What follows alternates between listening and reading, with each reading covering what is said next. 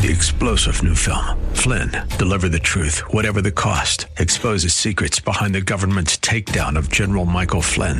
Flynn knew what the intel world had been up to. He ordered the first audit of the use of contractors. This set off alarm bells. He told the truth. He was the most dangerous person for Donald Trump to hire. They had to get rid of Flynn.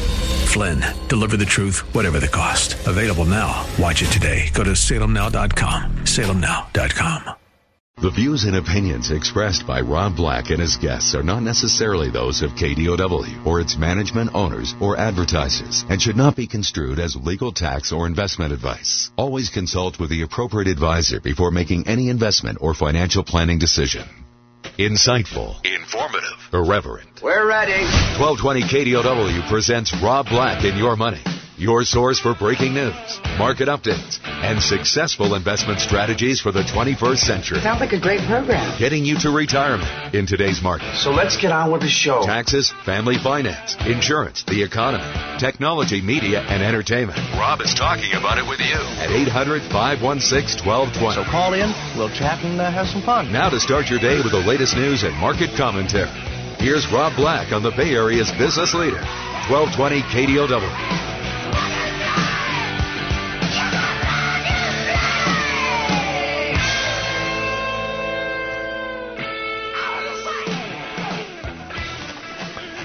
Welcome in, Rob Black and your money. I'm Rob Black, talking all things financial, money, investing, more. Heard every day, 7 a.m. to 9 a.m. Thanks for listening to the show. Anything you want to talk about, we can talk about. Healthcare, retirement, big savers versus lack of big savers. Bank of America beating expectations as higher rates boost revenue. Fed's not going to raise rates to 10%, so you know that it's going to be slow but sure at this point in time. And there's been all hints that the Federal Reserve, uh, Janet Yellen, Queen of the Federal Reserve, has basically maybe taken the foot off the accelerator of interest rate hikes, only to kind of see what happens. A lot of what was going to get done in the Trump administration starting to fall apart in theory. GOP health care bill has stalled as a couple of senators came out and said, nah, we're not going to vote for it. So, what about tax reform? What about tax repatriation? Eh, eh, not gonna, not gonna happen. George Bush Jr. is laughing. He's like, oh, I don't know. I don't know. Maybe it's not George Bush who's laughing. Maybe it's Dana Carvey who's actually laughing. But the GOP health care bill on uh, reform has stalled out again. And Trump, being very Trumpian, said, uh, I blame all the Democrats and some Republicans. So, will there be hell to pay? I don't know. I inherited a mess. It's a mess. I saw a headline today. Is Trump's um, diet and lack of exercise going to take its toll on him? I love America. It's little John Cougar Mellencamp, little pink houses. Ain't that America? Something to see. Ain't that America? You and me. Um, we're now writing articles about fat presidents. Nobody ever told me that politics was going to be so much fun. So elsewhere out there, the world is not as small as just to say the Senate Majority Leader Mitch McConnell has canceled the vote on the GOP bill to replace Obamacare after it became clear he wouldn't have the votes. Instead, the Senate's going to pursue a plan to hold a vote on simply repealing Obamacare with a two-year delay to figure out how to put in any replacement. Bank of America and Goldman Sachs, um, a little modest selling interest. For some reason, you can punch into computers and figure out that banks tend to run up before earnings and they tend to run down shortly thereafter uh, the realization of what has just happened. So there's a little bit of a wet blanket this morning on the markets. Nothing terrible. It could be a lot worse, in my opinion. There's some winners for sure. For sure, for sure. I'm a Valley girl and there's no cure. Um, maybe this is your time to buy banks. Again, this is one of the reasons you want to have a shopping list in place. Um, let's see what else is out there. The earnings report standout so far has to be Netflix. Um, they had an overwhelming 5.2 million new customer additions that blew away expectations at eight nine dollars per subscription. I think a lot of people would be willing to pay ten, eleven, twelve dollars, and I don't think that's crazy. And you could see how when they turn on the profit tap, they're going to be pretty profitable. But are they investing in the future wisely, or are there barriers to entry? There, there are barriers to entry because they've got a lot of content now that's their own. Um, elsewhere out there, Harley Davidson Hog is down nine percent. You might remember Last week I talked a little bit about how millennials don't care about motorcycles, and that's going to be a problem for Harley Davidson, and that played out just one week later. Harley Davidson's problems seem to be more company industry specific, so it's not serving as a stock market barometer in any way, shape, or form. Johnson and Johnson, it's a blue chip luminary. No more Tears baby shampoo. Tons of healthcare products. Um, they're up because they raised fi- uh, fiscal guidance for 2017. The roof, the roof is on fire. Um, so they're raising, they're raising, they're raising, up, up, up, and Wall Street kind of likes that kind of thing. Uh, elsewhere, little legislative snafu in Washington. That's basically telling you that Senate GOP's bill to replace Obamacare at this point was fated to meet the fate that it did. Um, so the markets aren't really overreacting. It's not like going, oh, now that we're not getting health care through, we're not going to get taxed through, we're not going to get anything through. It was kind of built into this cake. Again, it's not positive because his agenda was led to a Trump rally of up 10% in the S&P 500 and the Dow Jones Industrial Average. Uh, but, and I do say, uh, like big butts, I cannot lie. Um, so the whole Obama, not the whole Obama, the whole Trump presidency uh, is starting to get into that idea that tax reform may not sail through smoothly, that Washington dysfunction is going to continue to be in place. Um, it's going to start setting us up for what do midterm elections look like. So lots going on. Good, good earnings news overall has been positive. A lot of people look at the market as under uh, as fairly valued, not overvalued. But there are some stocks that are looked at as overvalued on historical terms. The import export price index showed that import prices and export prices both declined two tenths of a percent. Nothing too crazy there. Um, so that's out there. There are now hearings being sought to air issues tied towards Amazon and Whole Foods as far as potential antitrust and competition issues. Uh, Danta, U.S. Representative David Cicilline uh, has written to uh, his representative Bob Goodlatte, a Republican out of Virginia, who is a Judiciary Commissioner chairman, um, urging them to look into Amazon's bid to buy Whole Foods for $13.7 billion without taking a position on the legality of the transaction under the antitrust laws. Amazon's proposed acquisition of Whole Foods raises important questions concerning competition policy. Um, so we're going to see that. Any sort of weakness, I would accumulate shares of Amazon for the long-term patient investor. Consult a broker advisor, particularly action any stocks mentioned. Um, Amazon's share is bigger when looking at the only the online grocery sales, a small chunk of the uh, overall grocery market. Amazon's piece jumps to roughly 20% though, um, because with Whole Foods has only 1.2% of the grocery market and Amazon less than 1%. Walmart 14%, and Kroger 7%. So, uh, lots going on to take a look at competitive advantages. And I don't know. Seems to me that I'd be, I'm not going to say I'd be upset, but that's a tough one to pin antitrust on at this point in time. 800 516 1220 to get your calls on the air. Anything that you want to talk about, we can talk about money investing in more. Um, some of the other stories of note today, which we should take a look at, in my opinion. Uh, Tesla Model 3. A lot of people are asking me, should I buy it? And there's a lot to think about. It's got a $35,000 price tag, $7,500 tax credit. Um, it's going to be tough for you to get one if you haven't already put down money on it. It's going to be over a year wait. So if you haven't placed your uh, a refundable thousand dollar deposit. It's going to take at least a year to get the Model Three because they have four hundred thousand refundable deposits already out there, and a lot of people are first come first serve on it. So um, the Model S, though, if you want it, you can order it today and get it in 30 to 60 days. Is that a sales tactic? Probably not. Anyhow, you can listen to me every day here on AM 1220 KDOW, Rob Black and Your Money from 7 a.m. to 9 a.m. I'm going to do the Mondays and Thursday from 6 a.m. to 7 a.m. show called Stock Talk. You can find out more about me at Rob Black Show. It's robblackshow.com. We'll take a break here. We'll be right back.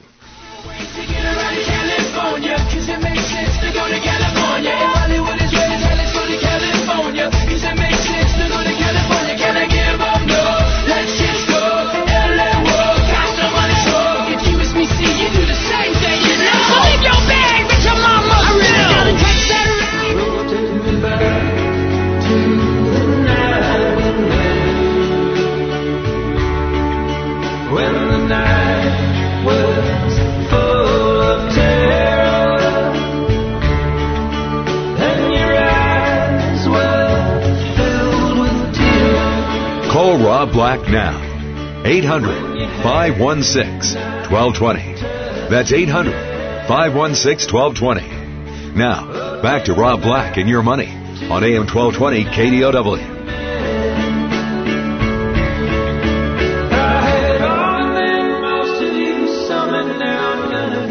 I'm Rob Black, talking money, investing, and more. Thanks for listening to the show.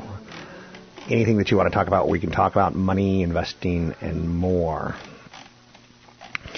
One of the things that um, we continually talk about on the show is real estate. Foreigners are snapping up a record number of U.S. homes.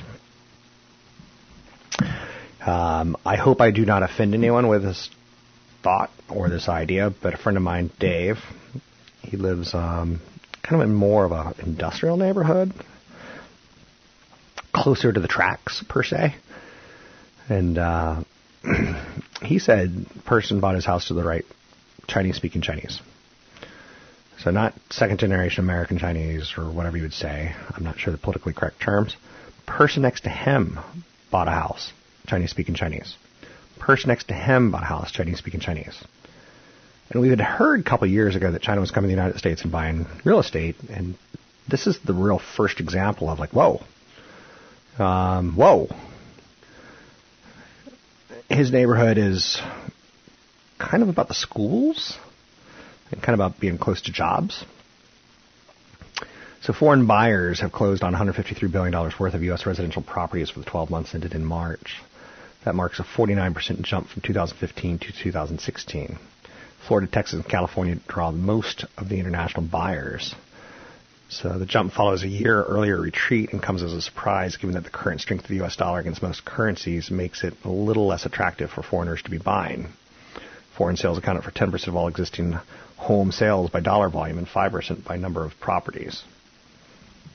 Half of all foreign sales were in just, like I said, three states Florida, California, Texas.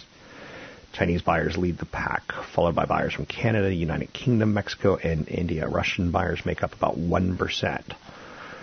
Wrong. But the biggest overall surge in sales uh, last year came from Canadian buyers who scooped up about $19 billion worth of properties, mostly in Florida. Kind of makes sense with their cold winters and Florida's warm winters. Mexicans have been buying less expensive homes. The average purchase price of buyers from Mexico came in about 327000 compared with 782,000 for Chinese buyers and 522,000 for Indian buyers. Let's bring Tony Mendez, Bay Area LoanSource.com to talk a little about what we're seeing in the mortgage market. Joining me now, Tony Mendez, Bay Area LoanSource.com. Let's talk a little bit of home flipping. This is one of those things that is incredibly sexy to poor people.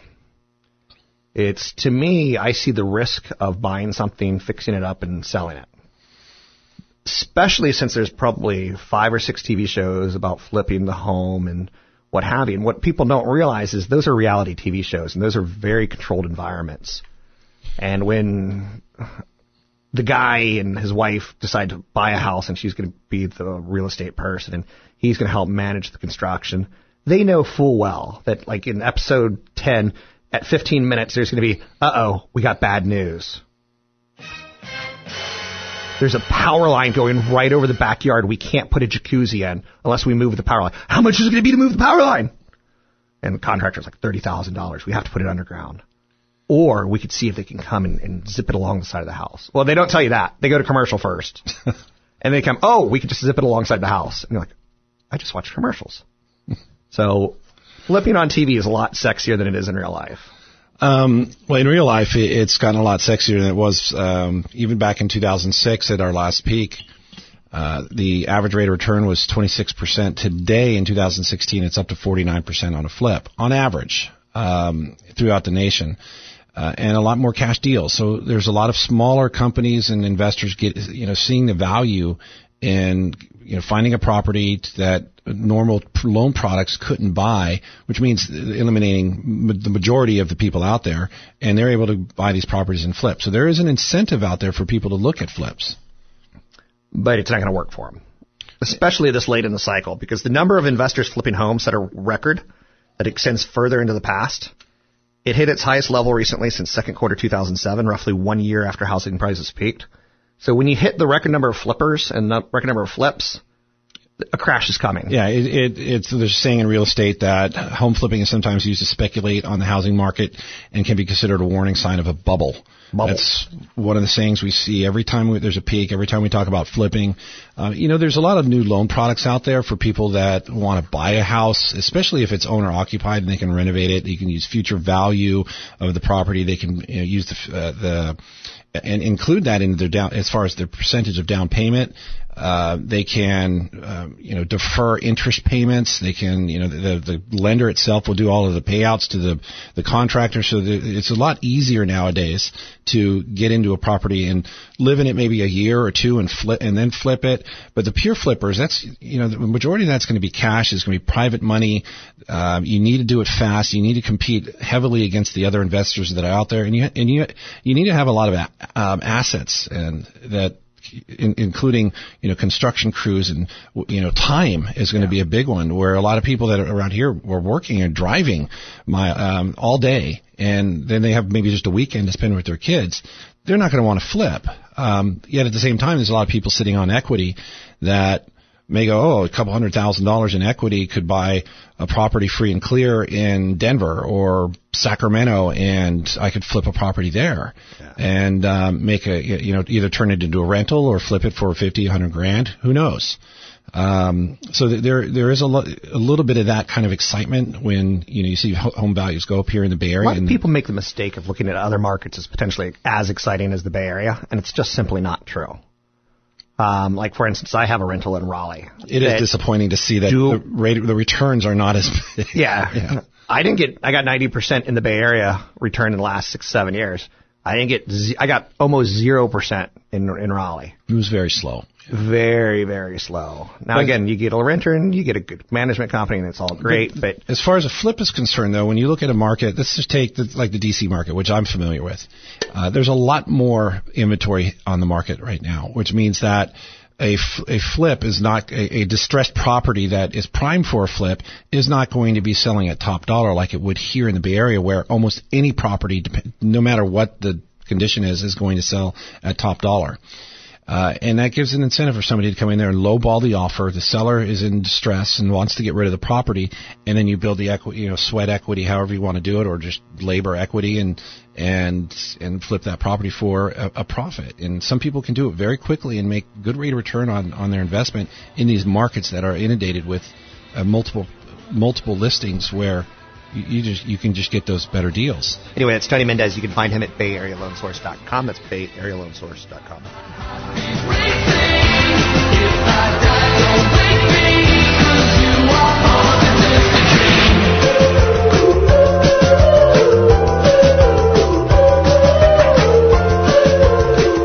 You're listening to Rob Black and Your Money on AM 1220 KDOW on the iHeartRadio app.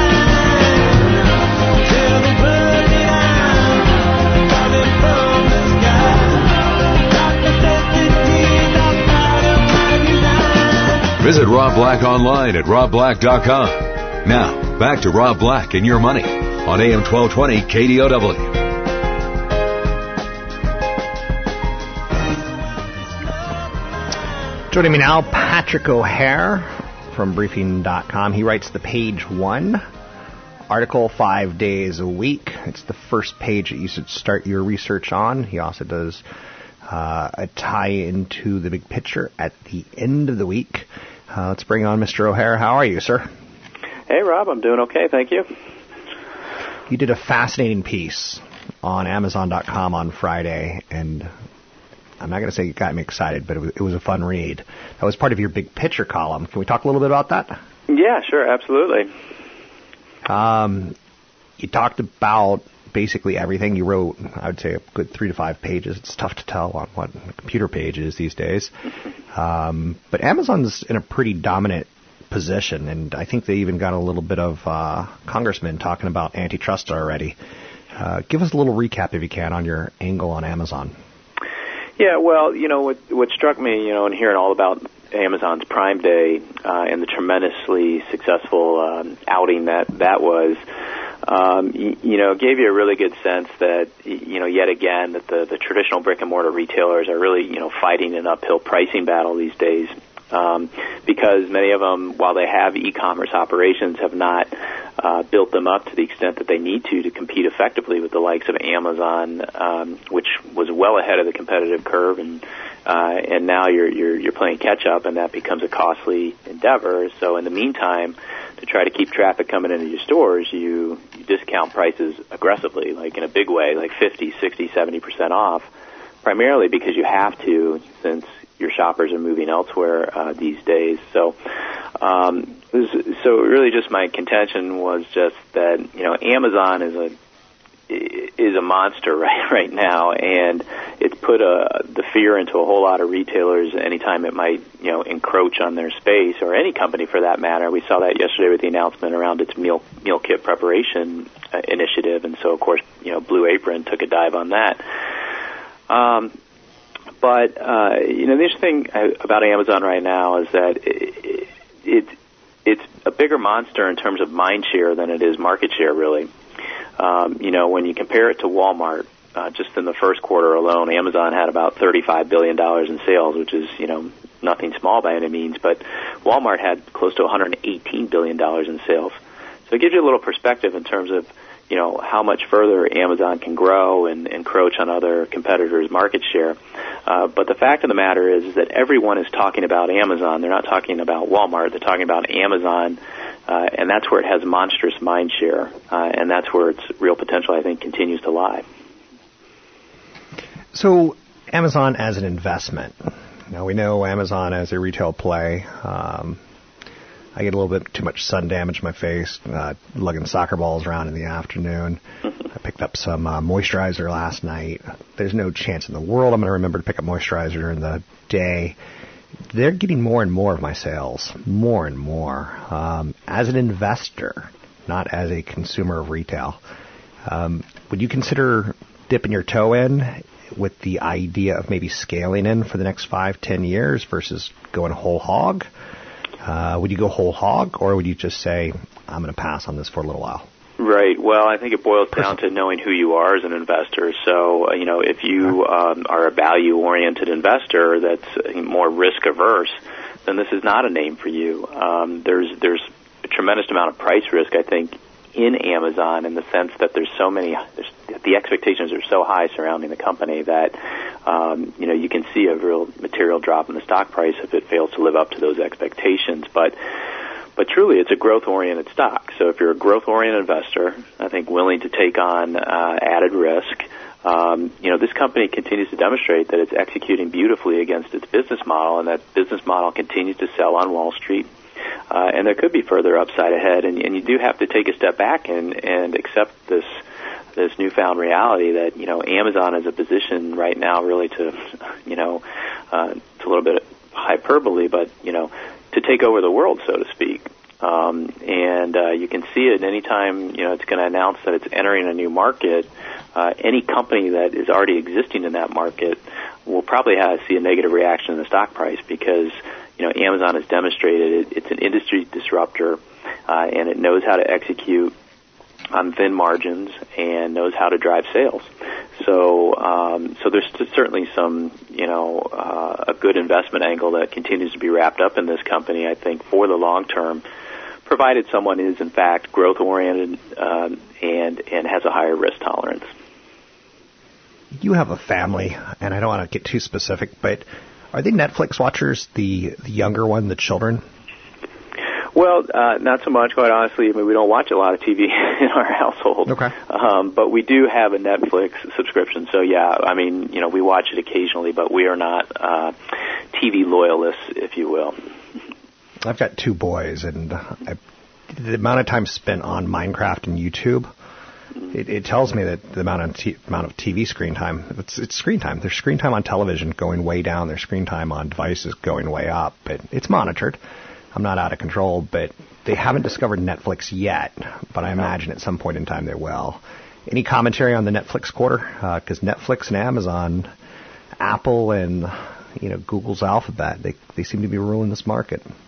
Well, you know it is, and it's, I think it's just another reminder. I'm not, I don't follow Netflix specifically as an analyst, but just in terms of sure. the big picture view of, of what they've done, you know, they've they added a tremendous amount of new customers, more so than you know analysts that follow the company expected. So that's obviously demonstrating that they're uh, that they're resonating with with customers out there. But of course, they're spending a lot of money to make that happen, uh, and um, their you know their free cash flow uh, projection is uh, pretty eye opening because you know they're expected to essentially lose you know run negative in the you know one and a half to two and a half billion dollars, I believe, and so so obviously they're they're investing now for the payoff later.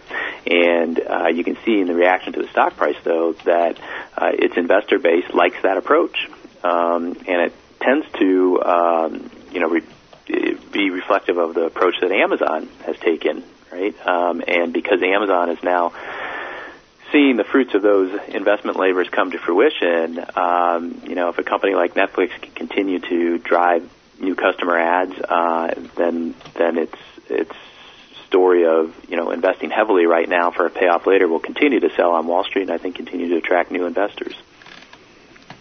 So let's turn the page to today. Uh, we got Goldman Sachs and Bank of America coming out with earnings from hearing some Bloomberg commentary on the way in this morning. It seemed like earnings are okay and that we sh- it should hold the markets up. But then there's some companies like Apple who are a little overvalued. Uh, do you make anything out of the financials uh, potentially having a good quarter and maybe leading the market higher in the second half of this year, or am I getting one foot ahead of itself? Yeah, well, you know, I think we all need to remember that the financials had had a nice run leading up to these reports as well. Uh, certainly since the end of May, um, you know, I think uh, J.P. Morgan was up something like 13 percent since the end of May going into its report. Citigroup, I think, was up around 11 percent. Bank of America up around nine percent. So, so they had big runs. They were outperforming the market going into these reports, and even though the there's been a somewhat negative response following their earnings reports. I don't think it's a case of the reports themselves being bad so much as just that a lot of good news was already priced in.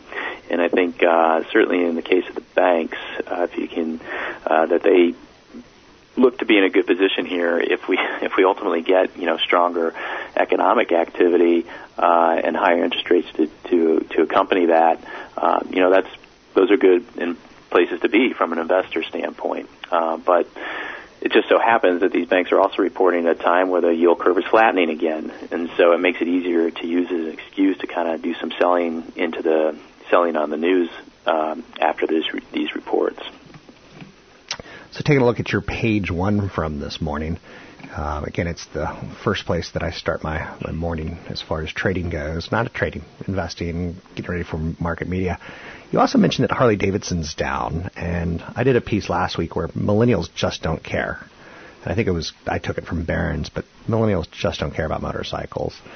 Um, any commentary on Harley Davidson Hog because it kind of caters to you and me, people who are 40 plus uh, midlife crisis, don't want to go out and you know ruin the marriage, so we just get a motorcycle and go away on weekends. Uh, I'm summing up. I'm not putting words in your mouth or anything like that, and I know nothing about your specific situation. But is Harley Davidson um, for older people, and is it going to fade and die? Yeah. Well, first, I'll be sticking to my mountain bike, uh, so there'll be no motorcycle in my garage. But um, are there mountains in Chicago? No, we we just like to, to like to think that there are. So we we like to ride mountain bikes and, instead of road bikes. so, gotcha. um, but yeah, with Harley Davidson, I mean, I, I you know, again, I think just the numbers tell the story. Uh, shipments are down. Uh, the you know full year shipment guidance has, has been taken down, and and and so it's a demand issue. And I think it relates in large part to the demographic factor that its its core constituents are are aging, uh, and the leading edge of of those you know baby boomers are are kind of you know rolling out of their uh, Harley years, so to speak and they're probably just not seeing as much demand as they used to. I mean, that's what seems to be apparent in the uh, earnings and sales results from Harley Davidson. So, so they're going to be a cost-cutting structure story, I think, for for a little bit here until they can kind of reset growth expectations and and come up with a product cycle that starts to resonate with uh, with the younger demographic. You're a great sport and a great market insight. Thank you very much. It's Patrick O'Hare with Briefing.com. You can find him at Briefing.com. Uh, there's so much there from technical trades to story stocks, to what's happening today, to analyst upgrades, to economic calendars, to stock calendars, and much, much more. You can find them at briefing.com. That's briefing.com.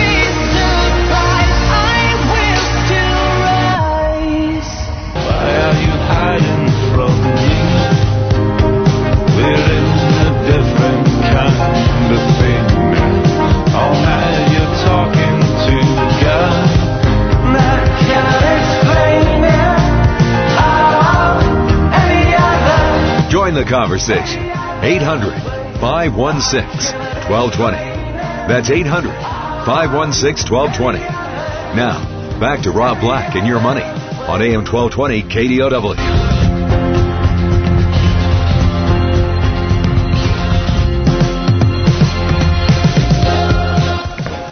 I'm Rob Black, talking all things financial, money, investing, and more.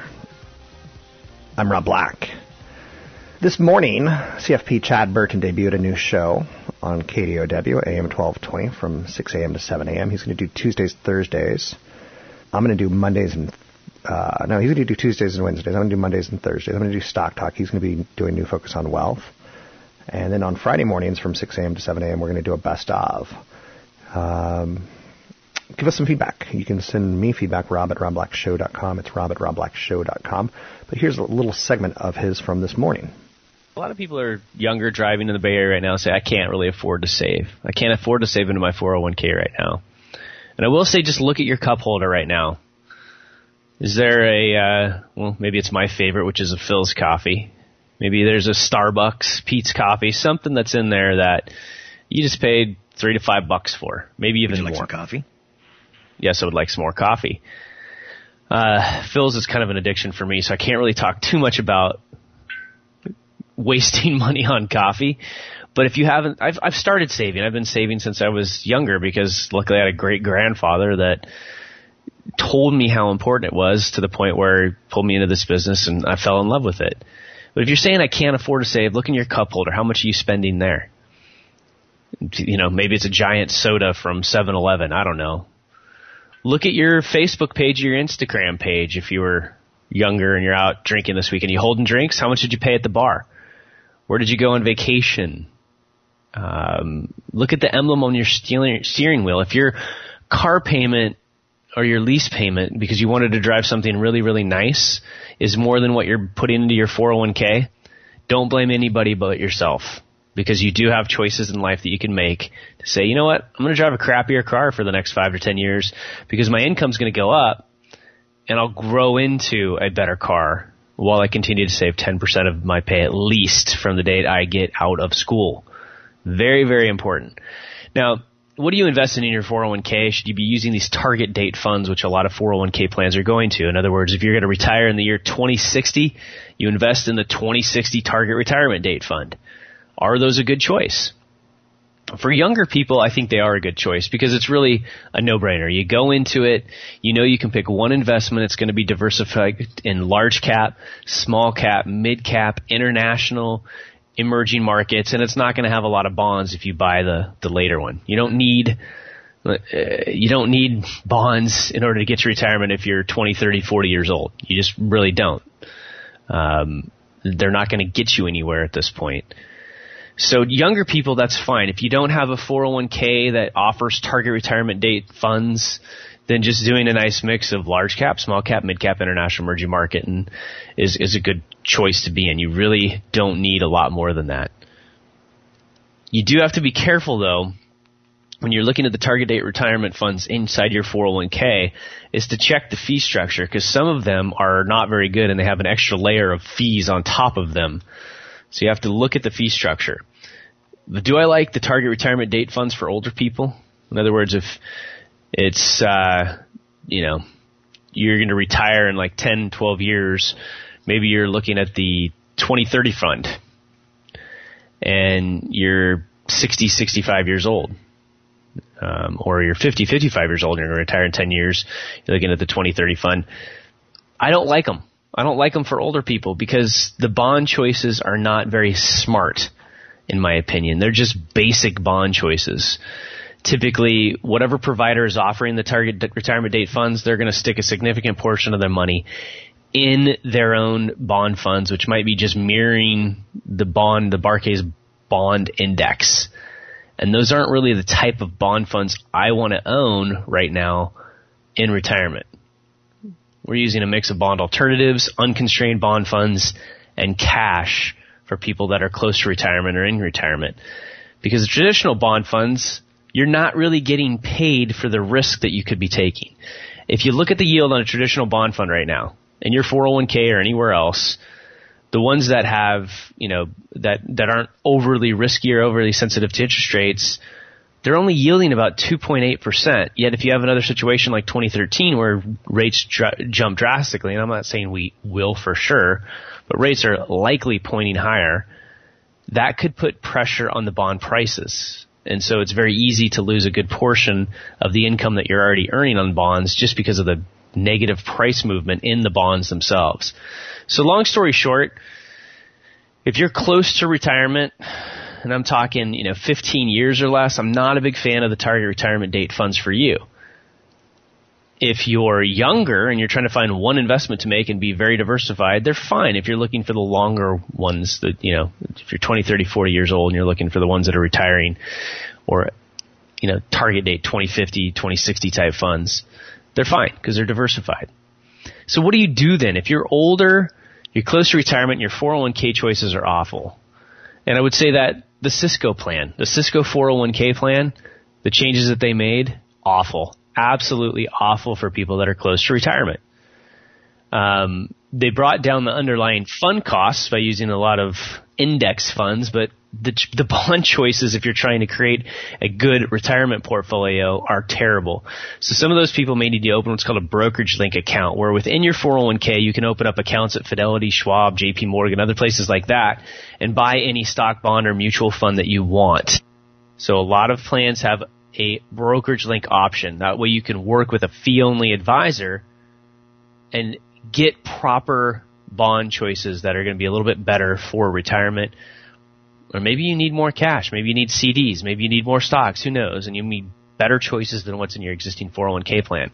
Another option too is if you're over 59 and a half, most 401k plans allow you to do what's called an in-service rollover, where you can roll money that's in your 401k over into an IRA while you're continuing to still work and add to the 401k plan. In-service IRA rollover. You got to make sure you have very, very aware of the fees, avoid annuities and stuff like that while you're doing that. So there are a lot of options. If you look at your 401k plan and the choices are not great, or you just don't even know what to do, you need some help. Uh, again, look for a fee only advisor that acts as a fiduciary so they can present options to you. Three star general Michael J. Flynn, head of the Pentagon Intelligence Agency, knew all the government's dirty secrets. He was one of the most respected generals in the military. Flynn knew what the intel world had been up to, he understood its funding. He ordered the first audit of the use of contractors. This set off alarm bells. The explosive new documentary, Flynn, deliver the truth, whatever the cost, uncovers the facts behind this scandal. Flynn told the truth. He was the most dangerous person for Donald Trump to hire. I find out the worst enemy that I'm going to face in my life is right here in America. They took my assessment and they wanted me to change it. And I was like, I'm not changing it. They had to get rid of Flynn.